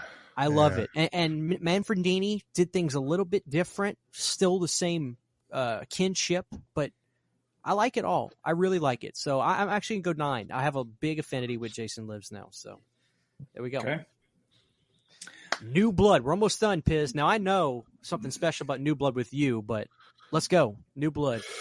New Blood, that was the very first Friday the 13th I ever saw. At that point, all of the big horror franchises were off limits for me. Um, if I wanted to rent a movie at the video store, I had to take my mother the box. She would have to peruse it, the front and the back, to make sure it wasn't too, you know what I mean? Like it wasn't going to warp me or anything like that. And there were a lot of movies she said, nope, you're not renting that. Nope, not renting that. Not renting that. And Friday the 13th, Nightmare on Elm Street, Texas Chainsaw Massacre. A lot of those were just completely off the board. And um, my stepfather came in like a hero one night with the VHS. And I remember my mother objecting kind of mildly. And he goes, It's just a movie. The kid wants to watch the movie. Let him watch the movie. So my stepdad will always be a hero just for that alone. And like, I just remember like holding the tape and seeing the title on it. And it was like, you know, Indiana Jones and the, you know, it's like I'm holding the goblet. You know what I mean? Like, uh, I, I would love to watch myself watch that movie for the first time because I'm sure my eyes were just saucers. I'm sure there was a huge grin on my face the entire time just because it was Jason. Like I probably had no idea. I could what year would this have been? 88 maybe, 89, somewhere in that neighborhood. Um, so I was eight or nine years old at that time. Um, but yeah, that was that was my intro to Friday the Thirteenth. That movie will always have a special place in my heart because it was my it was the uh, diving board that uh, you know I really started. It was the yeah it was the, the the starting point for my love of that series that's lasted for all these freaking years. And um, yeah, my stepdad came through like a hero. He said it's Beautiful. just a movie. He wants to watch the movie. Let the kid watch the movie. What if There that day hadn't happened, Piz? Uh, It's hard to say. that day, yeah, it's, it's hard to say. I mean, that day would have eventually happened, I'm sure. It, it would have happened later on, but um, yeah, I mean that was um I, I remember that night fondly. And I remember holding that tape and looking at that title and just being like, "Oh man, this is like you know, This is it. It- this is it. This this is it. All starts. This, you know what I mean? So yeah, that um, yeah, very special place in my heart. That film. Beautiful, beautiful. Nick, what about you? New Blood. A New Blood. My first memory about this movie is that about a half hour in, I turned it off. Uh, I remember, same guy, Matt Tommy's house. We're watching it. He tells me, he warns me before, hey, this one's really different. Like, you know, I don't really like this one. Hey, let's pop it in. Let's watch it. About a half hour in, I'm like, no, nope, I'm not about it. Uh, I went back and rewatched it when I was 16 on Stars at like 2 a.m. Uh, and dude, I don't know what it was, but I just dug the hell out of it. I mean, first of all, I think the thing that stuck in my brain from the first time I watched it was you literally just went from I hate you, leave us alone to no, daddy, don't fall in the lake and drown. I was like, I was like, that's that's quite a shift. Um, but so that stuck with me. But I just remember turning it off because I didn't like it. And then when I went back and rewatched it, I feel like the ending loses me a little bit. Every time I watch it, I feel like the ending doesn't really hold me. But up until that afterwards, but yeah. yeah, but up until that point, yes, like I, I I really enjoyed it. But yeah, my first watch, turned it off. I wasn't a fan. Uh, I've grown to enjoy it more as time has gone on, though. All right, so my I have it's not my earliest memory, but it's the one I want to share. of course, I watched the movie and I was like, "Holy smokes, who is this guy? This guy is amazing." Google Jason Part Seven, Kane Hodder, and I was like, "Okay, this guy's oh, he's got the same birthday as me. Oh yeah, this guy's my Jason." You know, fell. in- He, I am a Kane kind of to. I am one hundred percent a Kane Hodder guy. One hundred percent. I think Ted White is the most like magnanimous on screen, the most feared Jason, but I am a Kane Hodder guy, you know. Um, this is a fun memory I have. So at the, around the same time that I got into horror, I also got into laser discs. And naturally, when you become a Friday fan, you want to collect everything you can Friday. Doesn't matter if it's trash cans, drawers, cell phone cases, uh, condoms, whatever. If it's got a hockey mask on it, you want to get it. You know, it's the most it's the most collectible franchise in the world. Even though Nightmare is my favorite, nothing's more fun than collecting Friday stuff. It's just the way it is. So naturally, I tell my wife at the time, then girlfriend, I was like, Sydney, I really like these laser discs. I grew up with these. These are fun. I got a player. I want to try to get some of the Fridays.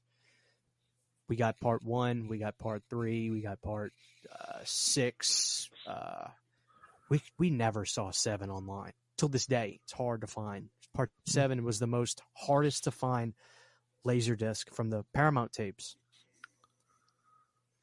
The gods bestowed upon me a gift of all gifts.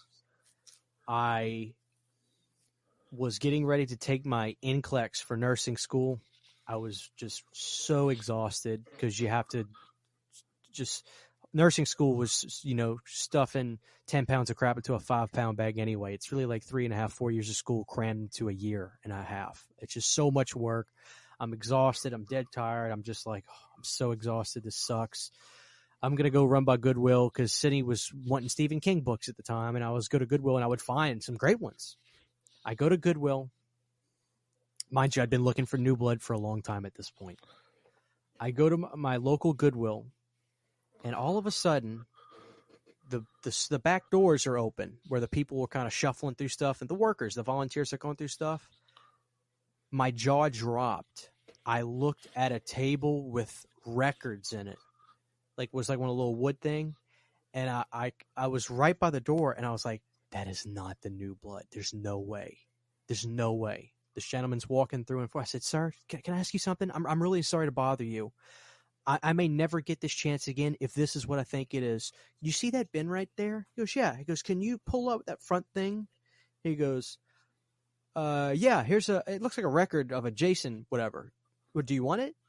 And I was like, yeah. And I'm not going to say, hey, that's a rare laser disc. I mean, it's Goodwill anyway, so they probably would have nothing. I said, yeah, I, I, can I please have that? He goes, yeah, just let me price it real quick. Uh, just go tell him a dollar. And I'm like, oh my God. He hands it to me. I have it till this day. I have it in the nicest case you can put a laser disc in.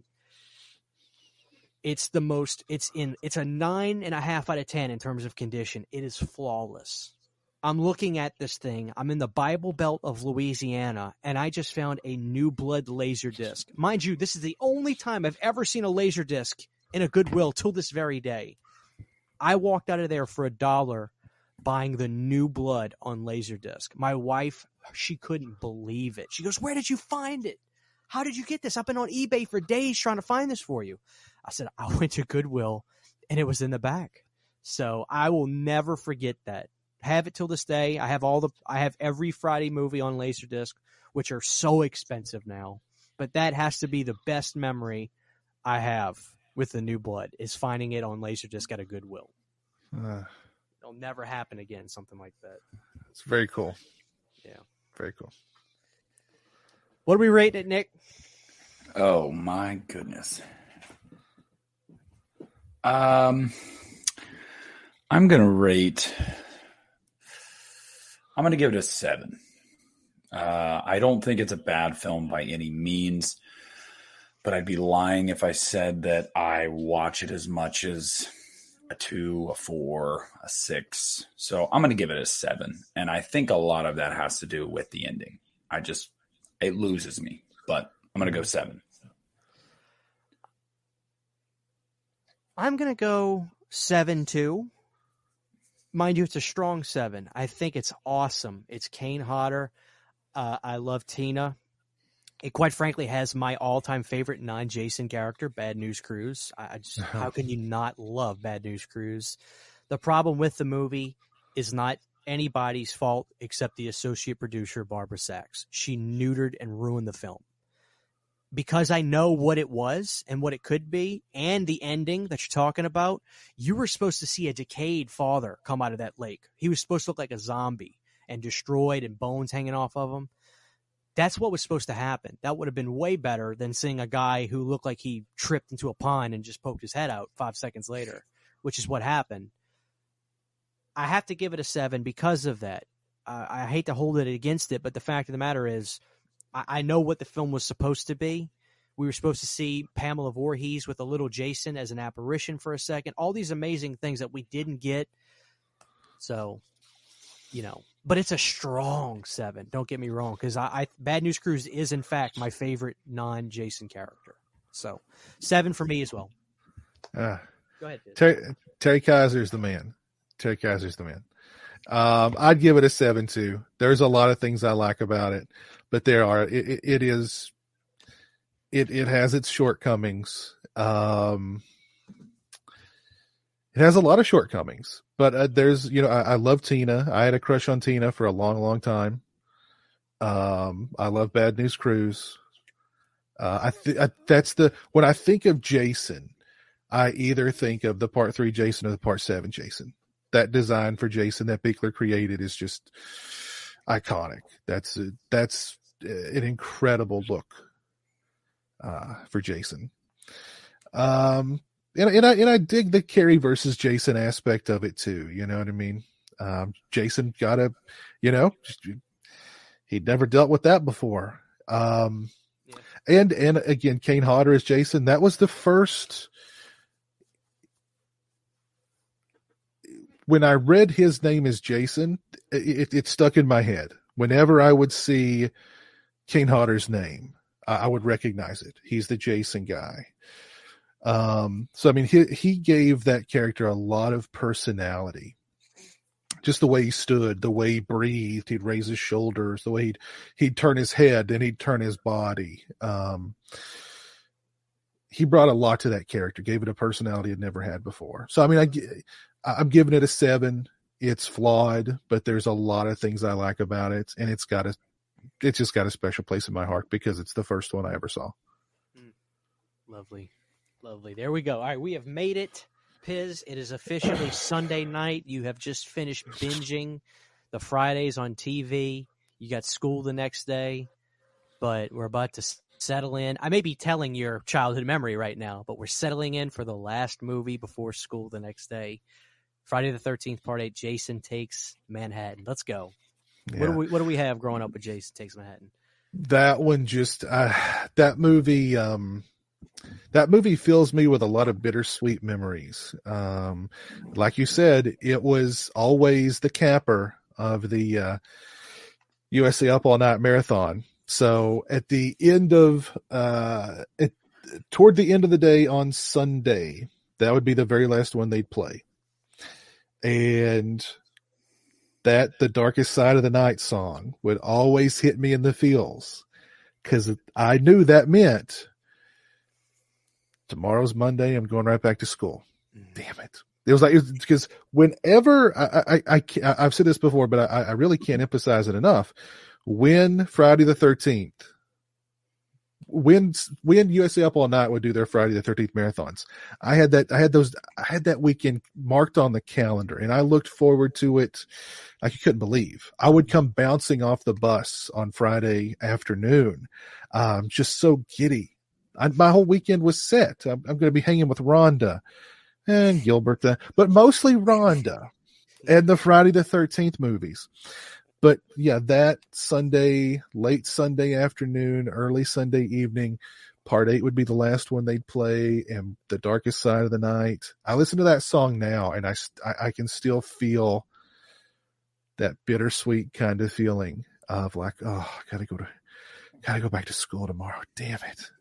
Um, don't know if that's necessarily a memory, but that's that's just that's just sort of what I um that's what I think of when I think of of part eight is it, it the, the the emotions that it elicits that that bittersweet kind of uh kind of feeling. Hmm. And it's just every time you watch it now, is it a subdued feeling that you still have? Like it it kind of is. It it's it's such a weird movie because it's it's not a good movie, but it's the end of an era. It's the end of the that Paramount era, which was to the, those were the best Friday movies. Period. And uh, even though Part Eight isn't is at the low end of those eight, it's still the end of that era. And it's it, you know there's still a lot of things I like about it. I you know give me Part Eight over Freddy versus Jason, the remake, Jason X, any day, any day.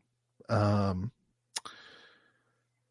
but yeah, it's um that yeah, that whole movie just uh, really, I mean, there's bittersweet feelings attached to that whole movie because it was the end of an era, mm-hmm.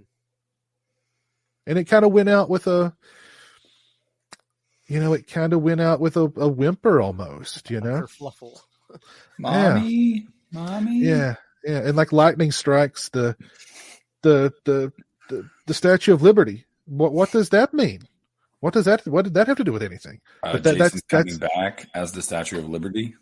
Oh yeah, I guess I don't know. The the lightning sucked the the the the soul of Jason out of the Statue of Liberty. I don't know. I don't know. Great stuff. Great stuff, man. Nick, what about you? Memories uh, of Jason Basement I remember my memory of Jason Takes Manhattan, my first memory, and I know this is like a running joke about it, but I remember watching it. Uh, same thing, probably 16. And uh, I was like, takes Manhattan or gets to Manhattan in the last 20 minutes.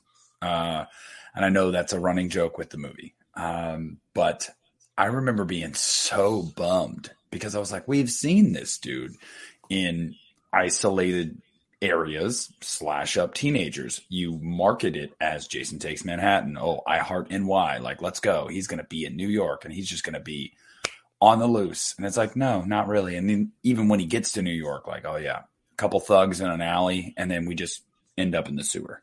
So he doesn't even really take Manhattan. I mean, it's a gripe of mine, whatever. It's a gripe of everyone's. I get it. But that's my first memory. It's just being like, you bastards with your marketing. Um, but yeah, that's that's what I remember the first time I saw it. Again, same old, same old for me. I'll never forget. Uh, I brought home Jason Takes Manhattan on the deluxe DVD. I'm looking at the back of it. I was like, oh, this one looks cool. I can't wait to watch this. And I watched it by myself on a hard day after work one day. It's a weekday. I get home, eat supper with the family. I'm like, Mom, I'm to go watch my Jason movie. She goes, All right, talk to you tomorrow. Going to bed. And I remember watching Jason Takes my Manhattan, and in I was telling myself, I was like, God, this one is so freaking 80s. It's not even funny. But I'm a big 80s music fan, things like that. So, I mean, I it's great for me.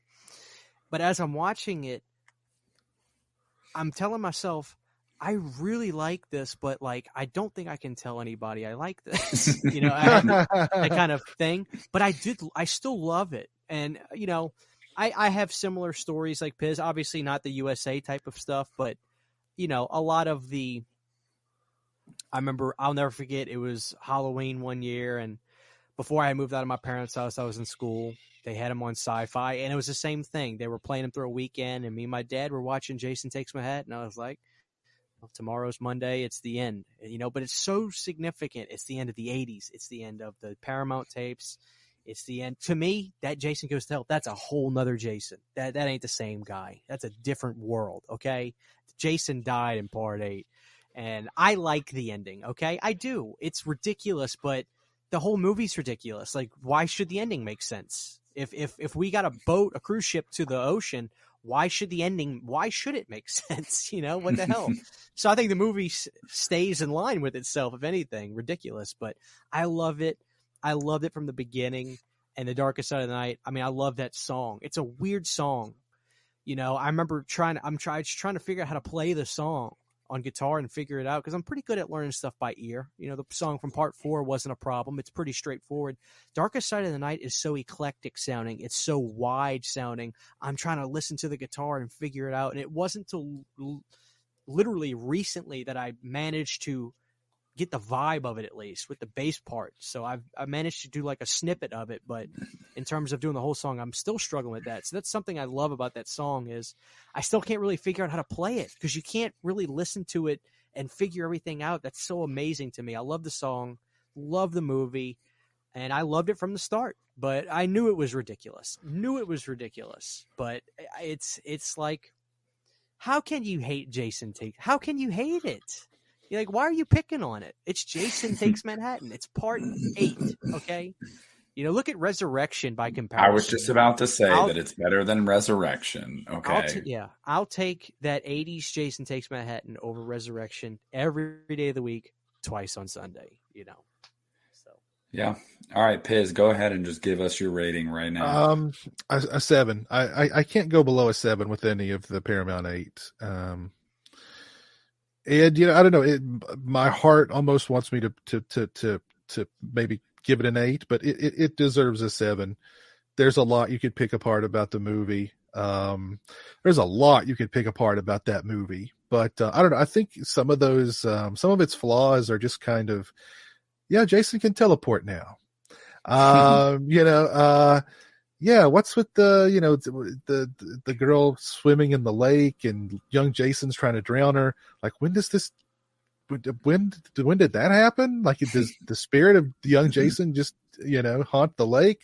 Um, there's a lot of head scratching uh, aspects of that film, but I, all those together just kind of I don't know they they they kind of um make the movie a little endearing to me. They're they're charming, I guess. Um, but yeah, for me, it's it's a seven.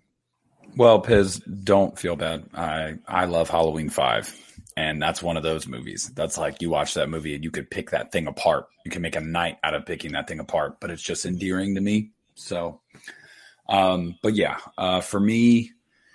It's going to be a six, and it's I will say it's mostly through no fault of its own uh, this is the movie, in my opinion, that I noticed the MPAA's interference the most, um, where you'll see a kill happen, but you won't see it really happen. Like, for example, when he throws the dude onto that I don't even know what it's called on yeah. the poles or whatever.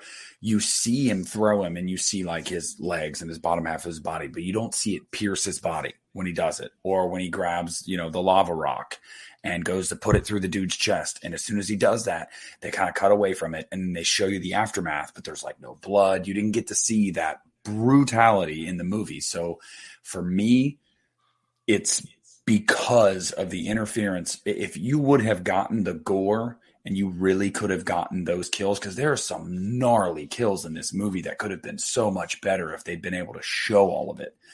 Um, and also, it's just the ending. I mean, Christian, I totally agree. You know, you're like, well, the movie's been weird this whole time. Why should the ending be any different? I, I agree with that argument. I do. But I remember when I'm watching it, I'm just like, what the hell just happened? Um, it's, but I, I will say too, to your point, you want to talk about part eights in horror franchises? Yeah, it, it's it's it's no Halloween Resurrection. Well, We'll say that right now. So it, it is it's endearing, and so I'm going to give it a six. But like I said, I don't think it's the fault of really those who made the movie. Uh, yeah, and you know, I, I, I'm I'm actually going to give it a six as well. Uh, just because I, I don't want to give it. I, I completely understand what Piz is saying. I mean, part of me is like, I love it so much. I'd take a bullet for that movie. It's a 10. Like there really is that part of me that says that, but trying to be a little bit more on the uh, analytical or critical side of it, like I, would have to say that the New Blood is a probably better made, more cohesive movie. So I can't, I don't want to give it the same rating, but at the same time, there are things I love about it more than the New Blood, quite honestly. But I'll stick with the six. Okay, just I'll give it the six. It's the lowest. Six is the lowest rating I've gone. I think that's the lowest rating period we've had. So that's amazing. Not that I'm surprised, but yeah, had we talked about Goes to Hell and Jason X, this would have gotten uh, pretty grimy because I would have gone lower than six. I'll tell you that. there, yeah, yeah, and maybe one day we'll get there. But being that Paramount, the I just think ending on Jason Takes Manhattan is just perfect because it's yeah. like Piz said, it is so symbolic. So I'm sure if you're listening to this podcast when you got to part eight, you were probably saying to yourself, "Here we are. We're at the end of the show. This is it. Yeah. This is Jason Takes Manhattan." And I mean, you could go without Goes to Hell and Jason X anyway because they don't really follow that linear storyline. All of a sudden, Jason's fine, he's alive, and they blow him up. Like, no, ignore those two movies. And, you know, you got the Paramount tapes, and then you have Freddy versus Jason, and you have the remake. And the other two, they didn't happen. It didn't happen. I just, uh, I, I prefer to think that the, the, the, the new line movies are, are their own universes. They, they're the, yeah. they're the what if uh clearly. what if movies? What if jason was just a body hopping slug? What if jason went to space? What if jason fought freddy versus jason? Or, or what if what if jason fought freddy? Um that's what kind of movies those are. Every comic series had their what if spin-off. That's what the new line movies are to friday the you 13th know, and you know i didn't even realize until i rewatched goes to hell last night that the Necronomicon's in it and the Kandarian dagger. And uh-huh. then I read that the filmmakers were like, yeah, that was our way of saying that Jason's a deadite. Um, you can take that if you want to and run with it. We weren't allowed to like legally say that, but yeah, that's pretty much our way of saying he's a deadite. That's why he keeps coming back yeah, Nick. I, I, don't know if you, eh, being that I, I, don't think you have that the the the Scream Factory set. Probably not, right? You don't have that one. Uh, no, but I will tell you after rewatching them over this past week because I knew what we are going to be talking about tonight. I I am purchasing it. Well, so. let me tell you something really quick. And Piz, obviously, Piz Piz is on the damn box set, but the price on it right now. Look, Paramount's coming out with an eight film set, and I'm a glutton Okay, so I'm going to get it mm-hmm. because I'm a I'm I'm a I'm a sadist. but I but don't wait for that. If you spend that thing's already like 80 bucks, okay? And it's going to have 4K scans on the first four, but if you go ahead and get that Scream Factory set, not only do you get every movie, you get so many special features uh and the, the, the set. I mean, look at it don't just get that set because I really I mean, think by the time the screen the the, the Paramount eights get re released, that that Scream Factory set's going to start going away. Yeah, and I and I totally agree with that, and I and I probably will get the Scream Factory. Uh, that's what I actually was looking at today on Amazon. But for me, it's like after takes Manhattan, I don't really find much enjoyment in the next installments. I just really don't. You'll come. And, you'll come around on Jason Goes to Hell. Man, you'll come around. I, I just I hate that remake. I really do. Every character, I just want to punch in the face. Um, so, but you know, it's it is what it is, man. I, I am excited to own a set of it, and I'm gonna get a set of it. But yeah, I the new line movies, they're they're something else. And I mean, I'm sure for Piz as like a you know a hardcore Friday fan, you know, I'm sure going back and rewatching those or even just having to talk about them sometimes might give you PTSD because like I've watched your videos and I know like you're not a big fan of those either. And and I respect that because I thought maybe oh, I remember when I watched you talk about the remake. I was like he's to love the remake and and I hate the remake and I remember you not being kind to the remake and I was like thank you. Like a Friday fan that goes, hey, part of the charm of these earlier Friday movies was you didn't hate all the characters, and in the remake, right. you hate everyone. Yeah, yeah, yeah, yeah, yeah. I mean, that's yeah. You pretty much nailed it. That I don't know. The the the remake to me does. I mean, it, it does a few things right, but it it just seems like such a hollow, soulless kind of movie. Um, I don't know. You you can tell Marcus Nispel's heart wasn't in that movie at all, and uh, nope.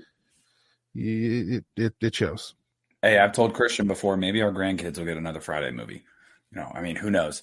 Uh, we might not ever get one, but uh, let's hold out hope for our grandkids. I think we will. I think we will. We'll see. We'll see. At this point, they're just they're. It's just a pissing contest at this point, and it pisses me off. I mean, I'm I'm. It's just at this point where I'm like, you guys know what you're doing to the fan base, and you don't care. Like you yeah. don't care, and it's just it's frustrating. It's all about that. Yeah, it's all about that money. But look, guys, this has been amazing.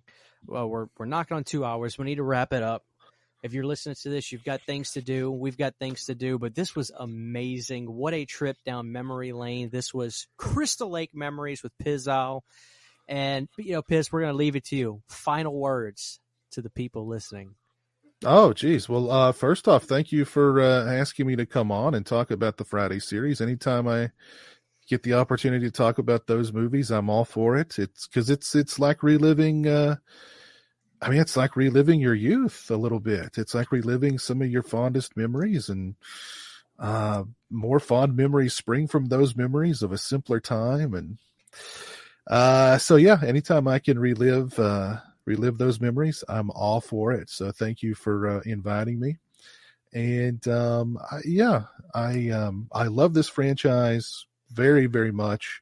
It means a lot to me. It's my favorite franchise and um, I don't know. There's just something about every entry that um, I don't know. I, have I've often wondered like why is this why is this series so beloved? And I've asked a lot of people, and, and everybody gives a different answer. And I guess it's because there's just something for everybody in those eight movies, particularly the first eight movies. So, uh, but yeah, I, I I just love them. There we go, people. This is the You Need a Horror podcast with Christian, Nick, and the legendary Pizowell. Y'all have a great rest of your day.